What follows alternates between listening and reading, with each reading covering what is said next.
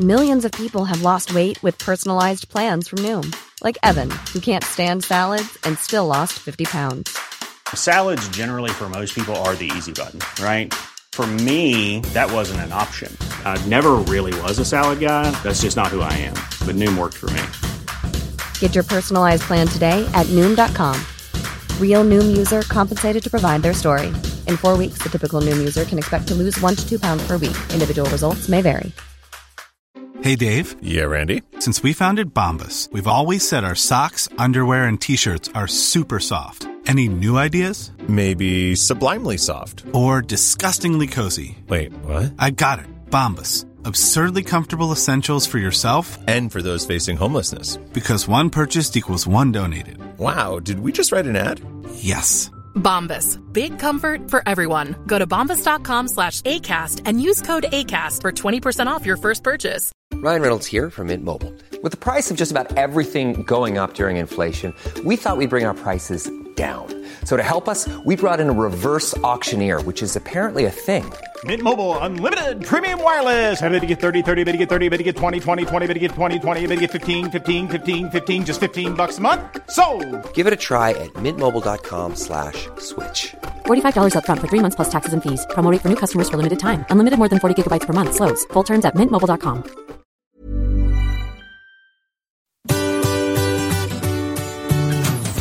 Hello, c'est Adeline et Régis. et vous écoutez Anglais pour voyager, le podcast qui va vous donner toutes les bases d'anglais pour pouvoir découvrir le monde. Bienvenue dans ce nouvel épisode.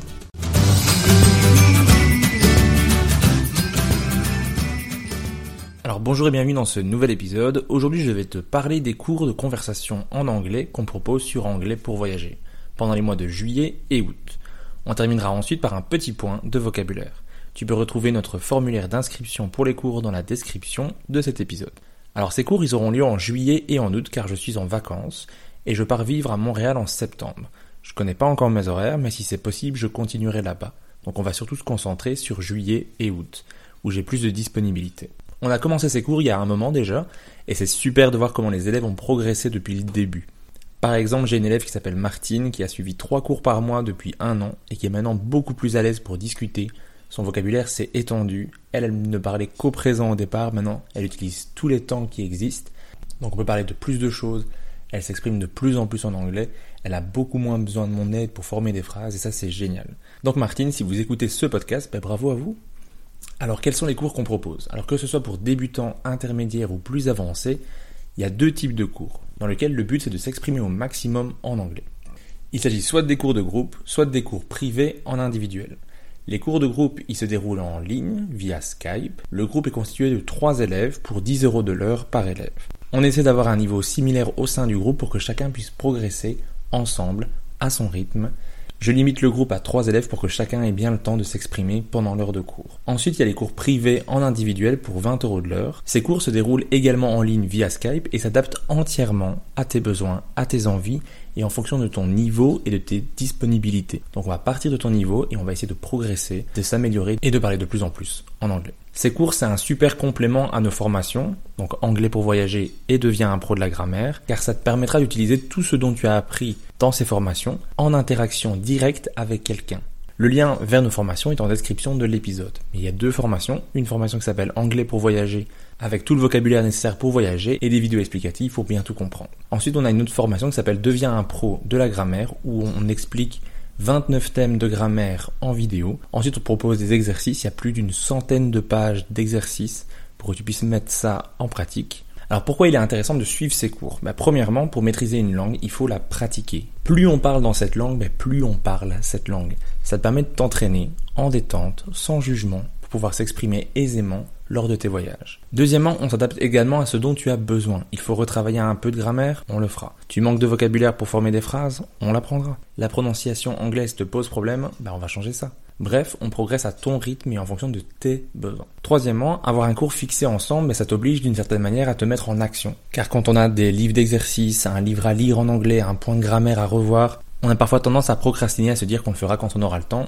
et au final on le fait pas toujours. Alors grâce à ces cours, tu vas prendre ce temps pour toi, pour progresser en anglais dans la bonne humeur. Donc voilà, profite des vacances pour progresser et pratiquer ton anglais. Si ces cours t'intéressent, tu peux nous contacter sur Instagram, anglais pour voyager, ou par email à l'adresse suivante hello.anglaispoursvoyager@gmail.com. Pour ceux qui ont rempli le formulaire d'inscription, vous avez tous été contactés par email, donc n'hésitez pas à vérifier vos spams si vous n'avez rien reçu. Vous inquiétez pas, on répond à tout le monde. On peut maintenant parler de ce petit point de vocabulaire du jour, à savoir la traduction du verbe sortir en français. On va te laisser aussi quelques secondes pour répéter les mots après nous avec la bonne prononciation.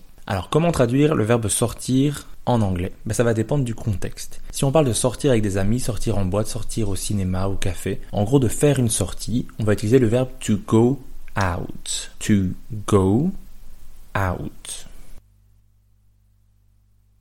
Par exemple, Every Saturday I go out with my friends. Chaque samedi, je sors avec des amis. Every Saturday, I go out with my friends.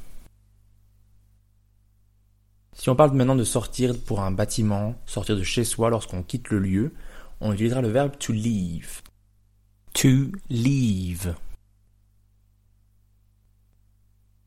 Par exemple, I left the office at 12 o'clock.